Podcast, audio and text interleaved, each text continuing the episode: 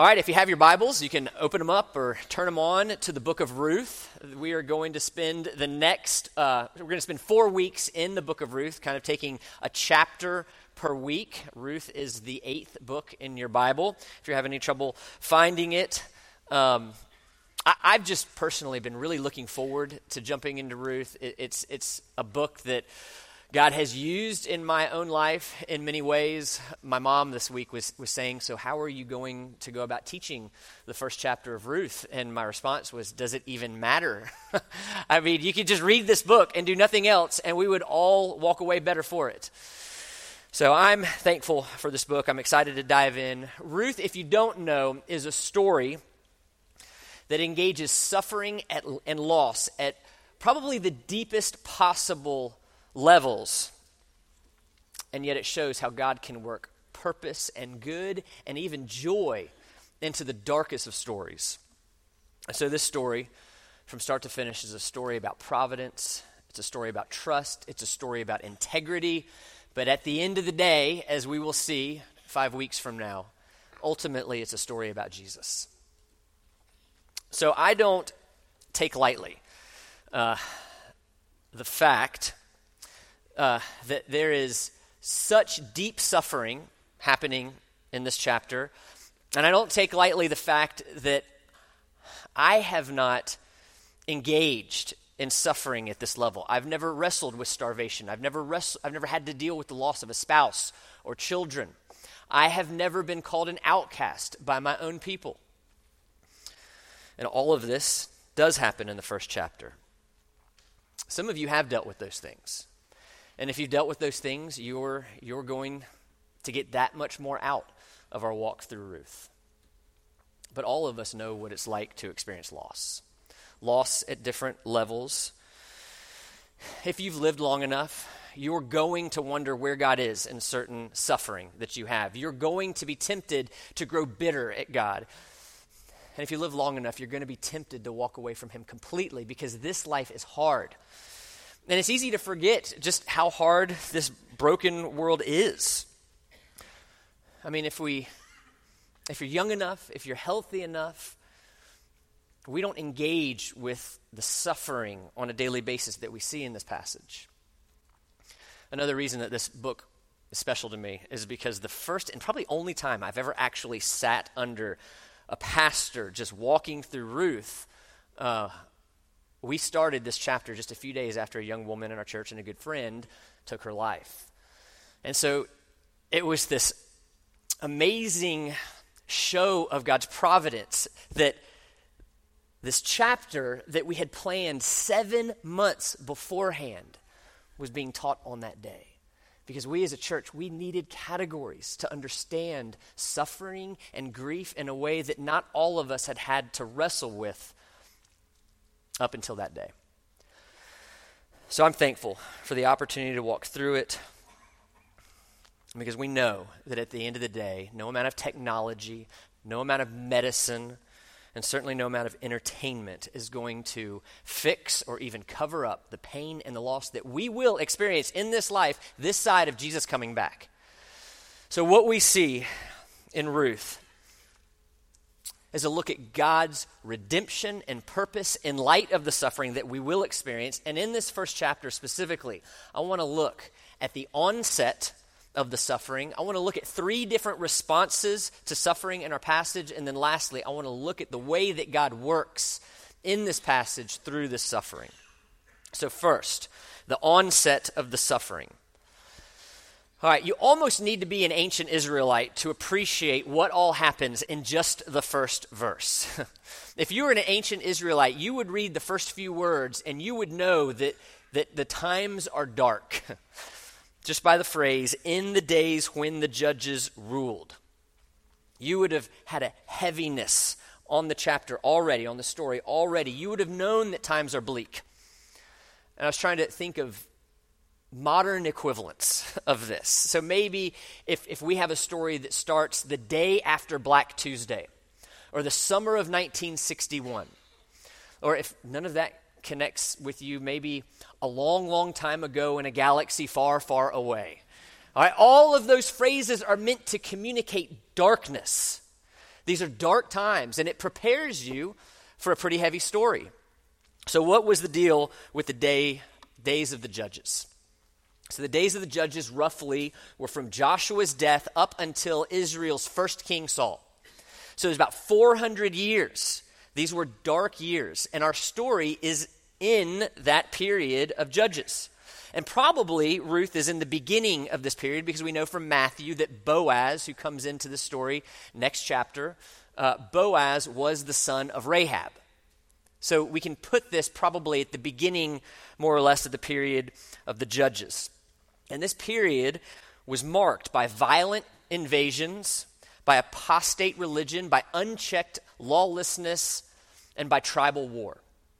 And so you see through the period of Judges this cycle. Israel sins, God judges, and then God sends someone to bring Israel out of their misery and back to God. And those people that God brought about, one after another, those are the people we call the judges. All right, so let's pick up the story with that setting in mind. I'm going to read verses 1 through 5. In the days when the judges ruled, there was a famine in the land. And a man of Bethlehem in Judah went to sojourn in the country of Moab, he and his wife and his two sons. The name of the man was Elimelech, and the name of his wife Naomi. And the names of his two sons were Mahlon and Chilion. They were Ephrathites from Bethlehem in Judah. They went into the country of Moab and remained there. But Elimelech, the husband of Naomi, died and she was left with her two sons. These took Moabite wives. The name of the one was Orpah, and the name of the other, Ruth. They lived there about 10 years, and both Mahlon and Chilion died, so that the woman was left without her two sons and her husband. So here we find ourselves in the middle of one of these seasons of judgment so this judgment came in the form of a famine, which is the irony is not supposed to be missed that Bethlehem means um, house of bread. And so here you had the house of bread without any bread. And so what did Elimelech and his family decide to do? They decided to leave, to leave Bethlehem. Again, which the early Israelite readers would have known right off the bat this is bad. This isn't like losing your job and moving to Atlanta or Miami in hopes of a better prospect. In leaving Bethlehem, they were leaving God. They were leaving the place that God had chosen for them to live, the place that God had chosen to bless them, and they were disobeying God's clearly revealed will for the people of Israel. So they were taking matters into their own hands. And if it wasn't bad enough that they were leaving Bethlehem, they were leaving Judah, they were going to Moab. I mean, Moab was not a place they should have gone. The Israelites, they leave Moab. The last time they were in Moab, they leave there after the covenant ceremony in Deuteronomy. So going back to Moab is communicating a clear abandonment of the covenant promises that God had given them. And many of you remember how the Moabites started the Moabites come from Lot's incest with his oldest daughter. So these people are not a part of the Israel, they're not a part of the covenant community. They're not a part of the people of God. And Elimelech and Naomi, they go there and they don't just live there and reside there, they marry their sons off to Moabite women, which was a huge, there was a huge uh, prohibition against that because the Israelites saw long ago that when you marry women of different religion, it tends to take the hearts of the men with them too. So this wasn't an ethnic prohibition, it was a religious prohibition, one that we maintain today. All right, so the average Israelite leader, uh, reader, excuse me, would have seen in the first verse that things are unbelievably bad. And then it gets worse. Naomi's husband dies, and then her two sons die. And if you are a woman in that day and age with no husband and no sons and no people, you're destitute. I mean, this, this isn't just significant loss here. I mean, the, the, really, the main two options at this point are prostitution or a slow death. She has almost no hope if she has no male people in her life to take care of her. To take care of her. And so, in just a few words, maybe half a verse, Naomi's entire life was ruined. And we can't for one second think that we're immune to the same thing happening to us today. I mean, because all of us are just one phone call, one phone call away from entirely altered life. One phone call from finding ourselves in a similar type of situation. And there really are two types of suffering in this life. You have the inevitable type of suffering that just comes from living in a fallen world. And then you have this other type of suffering where we bring it on ourselves by not trusting and following God. And so, what Naomi's experiencing here is very much both. And I think it's interesting that her son's, her, her husband's name was Elimelech, because that name, Elimelech, means God is my king. And most certainly, God was not his king. And, and it's interesting, if you, if you know the period of Judges well, you know that there's this, this refrain over and over again in the book of the Judges. In those days, there was no king, and everyone did what was right in their own eyes. So Elimelech, he's a poster child for the period of the judges because he had no king. He had no worth, earth, earthly king. He certainly did not have God as his king. And he was very much doing what was right in his own eyes, and it cost his wife everything. And what follows in verses 6 and 7, it could feel like a blessing, maybe. But I think there's a lot of shame here too, as she finds out that Bethlehem has food again. Verses 6 and 7. Then she arose with her daughters in law to return from the country of Moab for she had heard in the fields of Moab that the Lord had visited his people and given them food. So she set out from the place where she was with her daughters in law, and they went on the way to return to the land of Judah.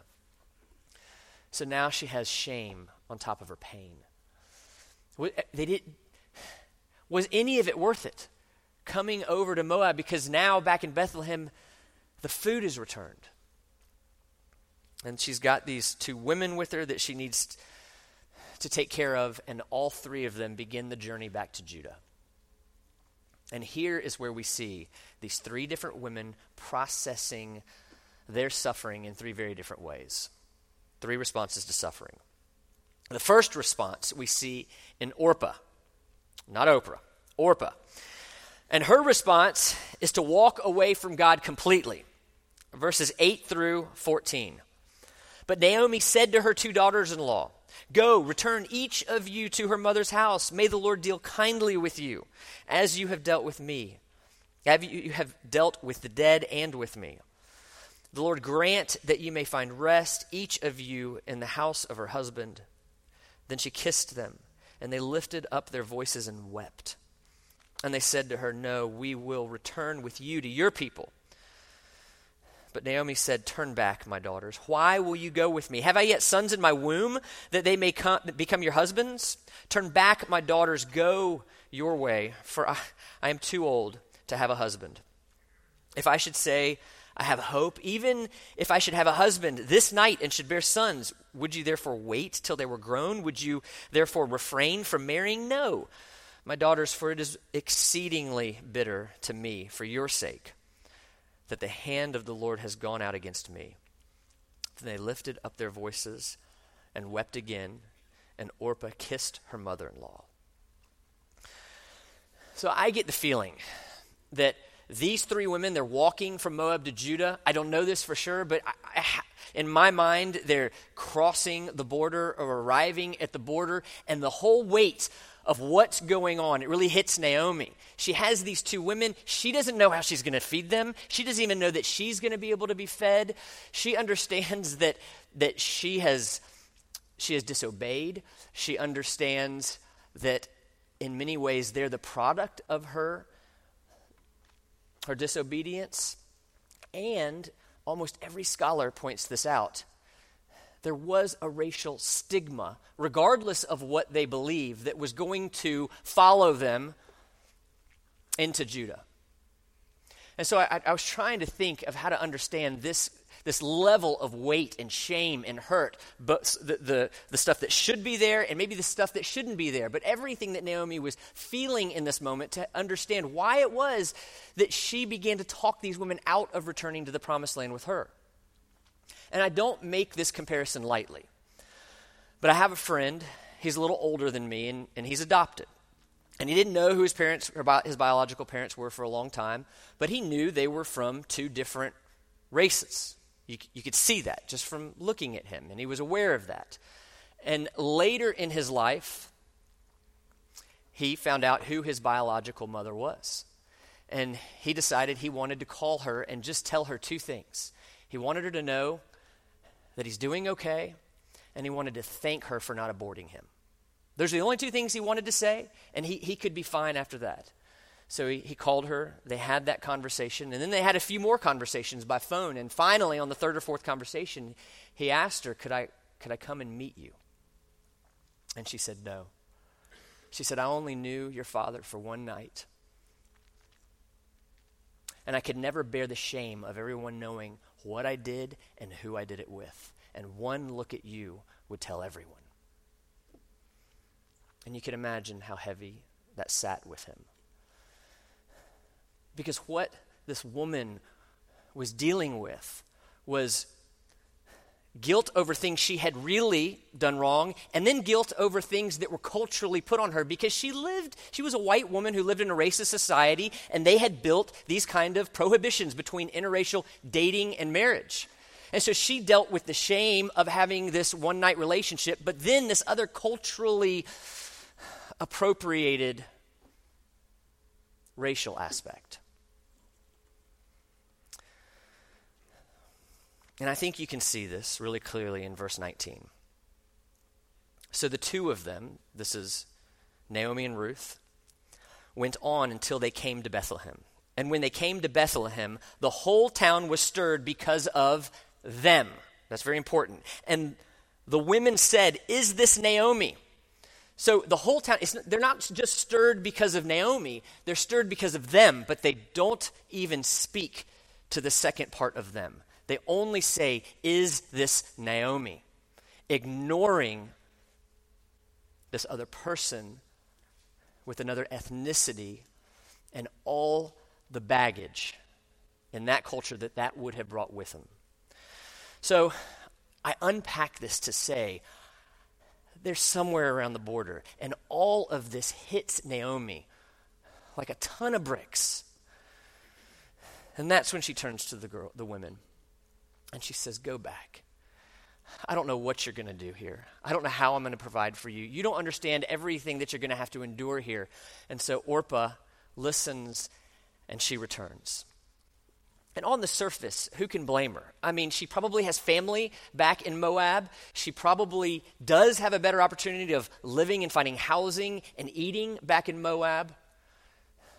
But the real problem is that she knew about the one true God of Israel. She heard that he had visited Bethlehem, that his promises were in Bethlehem, and she chose Moab. This is a big deal. I mean, let's say that she goes back to Moab and she reconnects with family. She marries again. She has children and grandchildren. And let's say she lives a delightful rest of her life. By going back, she loses out on an eternal relationship with the one true God of the universe. In the words of one commentator, she walks off the pages of the Bible and back to her pagan gods. So, as reasonable as this decision might seem, the cost is unimaginable. Orpah, like her dead father in law, Elimelech, when things got tough, she went walking. That's one way that we can respond to the suffering in our lives. The second example we have is Naomi. And Naomi, she responds in a very different way. She doesn't walk away from God, she goes to God, but she goes to God bitterly. Look at verses 19 and 20, 19 through 21. She said to them, Do not call me Naomi, call me Mara, for the Almighty has dealt very bitterly with me. I went away full, and the Lord has brought me back empty. Why call me Naomi when the Lord has testified against me, and the Almighty has brought calamity upon me? So I really struggled this week to try and figure out so is is Naomi's response a good response or is it a bad response? and the conclusion I came to actually on Saturday was that it's it's neither good nor bad, it's incomplete. It's incomplete. She goes to God, but and she goes bitter. And you know, it, it, you get this picture of Exodus 15 if you if you know your Bible. When in Exodus 15, the Israelites are upset because the water that God has given them to drink is bitter tasting. They actually name that area Mara, same, same word, which means bitter. So, like her ancestors, Naomi is not happy with the way her life is turning out, and she's bitter, and she's going to God and she's telling him this. And so that part I don't I don't think we can say too much about, and I'll explain that in a moment. But what she lacks, it seems like she lacks, is this ability to see that God can take the most bitter situations and turn them sweet. She lacks the ability to see that the God who visits with curses can also visit with blessings. So, here's what I want us to appreciate about Naomi's response before I criticize her in any way. First, John Piper says he would take Naomi's theology any day over much of the sentimental views of God that exist in evangelicalism today. So Naomi is unwavering, unwaveringly sure of three things God exists, God is sovereign, and God has afflicted her. Those are all true, and she embraces those. Second, we can appreciate that Naomi seems to be owning her own sin. She's not making excuses. She's not throwing Elimelech under the bus, which I think would be uh, uh, what most people would probably be tempted to do. She owns what she's done. And then, thirdly, Naomi takes her suffering to the Lord. She doesn't bottle it up, she doesn't ignore it. In every way that Naomi seems to be processing the suffering she's experiencing, she's doing it in the context of the Lord. And I think that's important to see because we in, in modern evangelicalism can have this idea that, that if we're suffering as a Christian, we always just need to keep a smile on our face. You know, we need, to, we need to at least look like everything's okay because if we don't, then we're really just not trusting the Lord. But that isn't at all the pattern that we're given in Scripture. We are given lots of room to grieve when we hurt. I, I mean, I think there's a very obvious similarity between Naomi and Job. I mean, Job, he lost his family, he lost his money, he lost his health. And what does he say? Does he say, well, when God closes one door, he'll open another? I mean, does he say, well, I just need to let go and let God? Does he say, well, I, I know God never will give me more than, more than I can handle, so I'm just to I'm to claim his promises and praise his name? No. Do you know what Job says? Cursed be the day that I was born. And do you know what God says in response to him?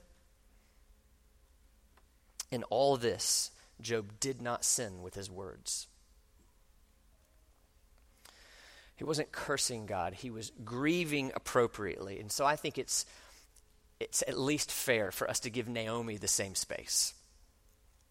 So obviously, she's in a better spot than Elimelech and Orpah, but she's not in a great spot because she she believes all God has for her is affliction. All he's going to have for her is judgment. And and when we believe that, when we sit in that space, it just exaggerates the hopelessness that we feel. And it prevents us from really believing that God can work in bad situations for both His glory and our good. That the bitterest of, of scenarios can turn out sweet. And that's how Naomi is processing her suffering. And then, thirdly, we have Ruth. So Ruth doesn't run from God, she doesn't go to God bitterly. Ruth submits fully to God. I'm going to start at the end of verse 14. But Ruth clung to her. And she said, See, your sister in law has gone back to her people and her gods. Return after your sister in law. But Ruth said, Do not urge me to leave you or return from following you. For where you go, I will go. Where you lodge, I will lodge. Your people shall be my people, and your God, my God. Where you die, I will die, and there I will be buried. May the Lord do so to me and more also, if anything but death parts me from you. And when Naomi saw that she was determined to go with her, she said no more. I love this part of the passage. Ruth is doubling and tripling down, both on her commitments to Naomi, but also Naomi's God. And it can sound weird, probably, to the modern ear that she's talking about, you know, having babies and marrying them off to to Ruth, but really all she's doing is referencing Deuteronomy 25, which in that day there was provision made for widows. If your husband died, you could marry his brother or some sort of kinsman or, or uh, relative so that you could be taken care of and the family name could continue. So Naomi is basically saying, There's no hope for you. it doesn't matter. There are no brothers, there will be no brothers, and I'm not aware of any any kinsman back in my hometown that A exists and B would have you. But that doesn't stop Ruth.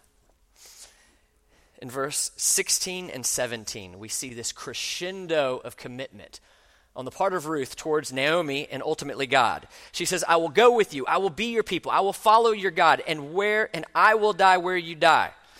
So I've done a lot of weddings, very few funerals, but a lot of weddings. And I have never officiated a wedding that had vows anywhere near as significant as what we read here.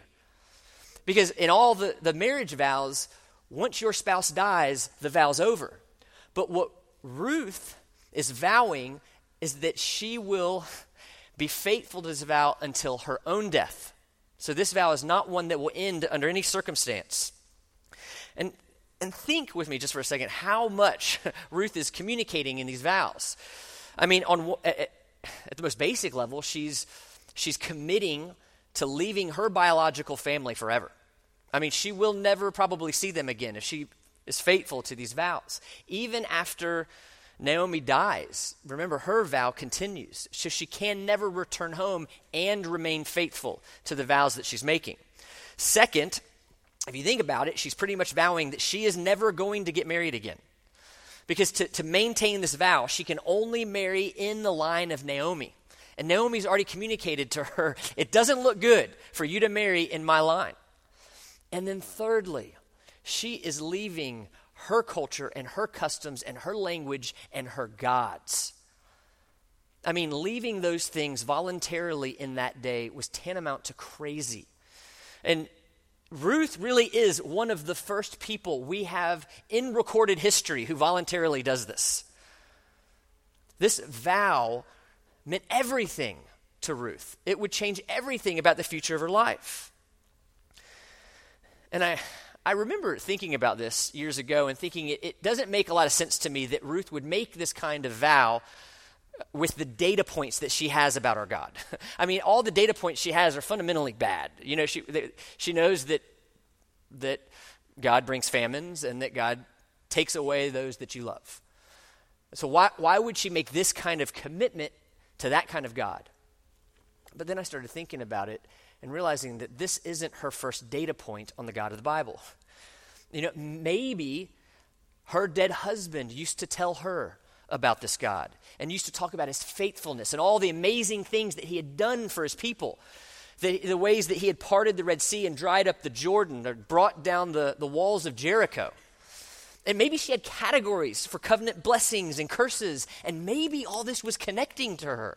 Maybe she had made a commitment to this God long before. Maybe this is the first time. I don't know. But it makes sense given her data points I think that she would double and triple down on the God of the Bible.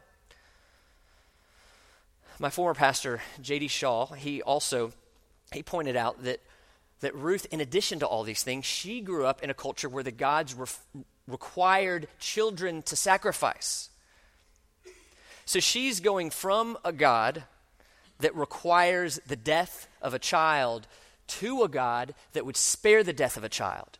She likely knew the story of Abraham and Isaac, how God had intervened and provided another sacrifice. So for me, it doesn't look all that crazy that Ruth would say, Yes, this is the God that I want to follow, and in him, I in him alone do I see hope. John Piper says, In the end, all that matters is that Ruth came to trust in Naomi's God in spite of Naomi's bitter experience. So, what kind of faith do we have here? in this example of Naomi. We have a faith that can see past the bitterness, that can see through the darkness. We have a faith that can endure any trial, any setback, any suffering, and any sin. And I don't think it's a stretch at all to say that Ruth is one of the best examples of faith in all of the Bible. Because she's able to trust God when it hurts the most. And she knows she needs God the most when it hurts. So, how do we respond to trials in our life? Do we run from God? Are we bitter towards God? Or like Ruth? Do we go to God and submit to Him fully? Because we will have trials. You know, some of us are enduring trials of our own causing, like Naomi. Some of us are enduring trials that are just inevitable because we live in a, in a fallen world like Ruth. Psalm 34 says, Many are the afflictions of the righteous. So there will be trials, but the Lord delivers him out of them all. And I think this is what Ruth believed at her core.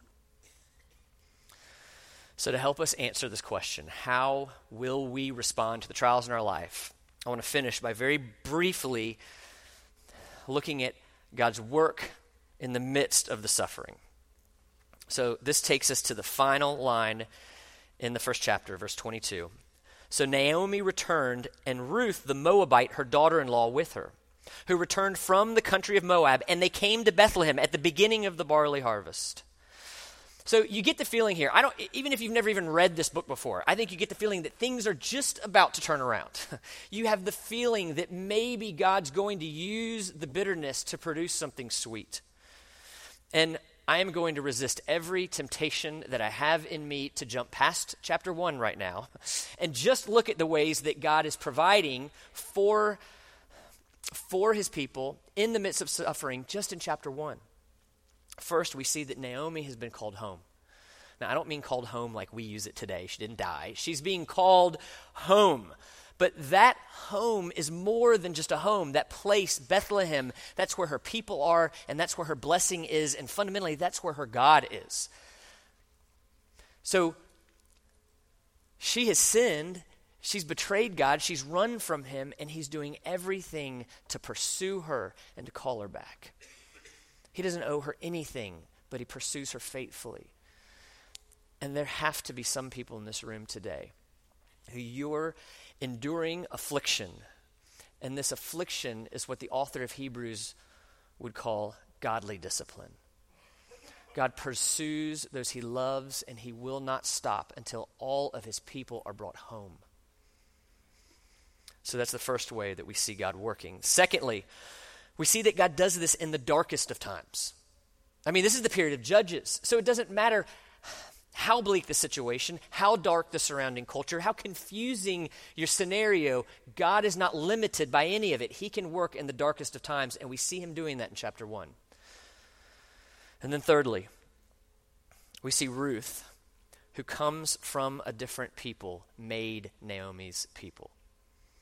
And I could do a whole sermon just on this. But Ruth is given a new people. She's given a new citizenship. Even if they don't give her the dignity that she, she deserves in chapter 1, we are going to see that God not only gives her a new people, but provides for her in an amazing way through these people. So, in a time when really, if you think about it, the foundations of our faith were just being constructed Ruth has all the data she knows, she needs to be able to process the most significant kinds of grief and suffering. And, you know, she knows that she's leaving a God that requires the sacrifice of children to a God that doesn't. But what she doesn't know is she's going to a God who would go so much farther, who would give his only son that we might be brought into the kingdom. So Ruth has all the information she needs with much less information than any of us have. So we're without any kind of excuse. Those are the three ways God is working in the suffering, and it leaves all of us with one very logical question Do you want this God to be your God?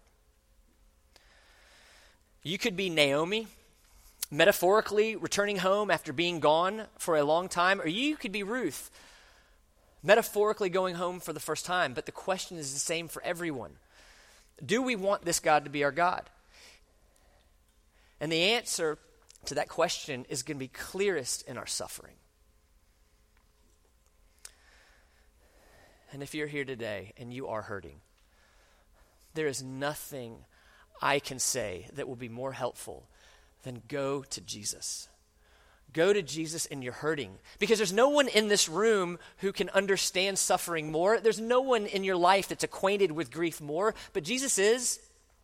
And on top of that, Jesus loves you and he cares about you. None of the other gods are going to care about you. Money doesn't care about you. Vacation doesn't care about you. Entertainment doesn't care about you. Your 401k does not care about you. They don't care about you any more than the Moabite gods, but Jesus does. And he wants us to run to him in the hardest and the toughest of times.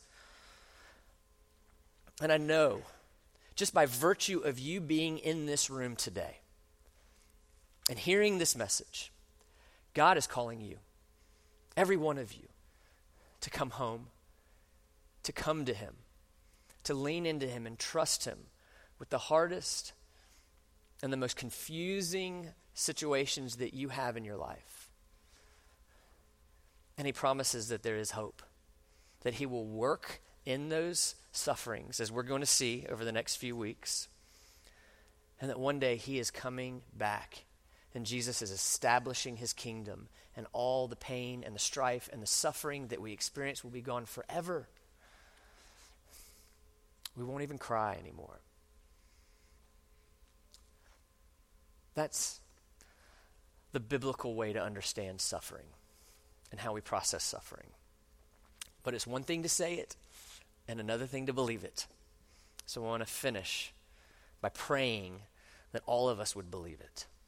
Let's pray.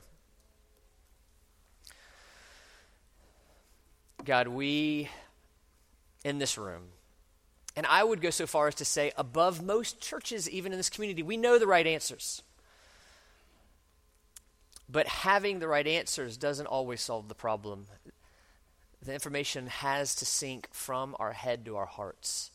And I pray that you would make that happen, that you, by the power of your Holy Spirit, would bring this truth to the depths of who we are, that you are our only hope. That you would help us to see all the things that we run to for comfort or numbness in light of our suffering, and that you would open our eyes to you who we really need the most. And so we ask that that would be true today, and that we would be sent out from here, and we would believe that truth, that we would exude the truth of who you are and the gospel you have, and that we would be a light in an increasingly dark city. We thank you, we love you, and we pray all of this in the name of Jesus Christ, your Son. Amen.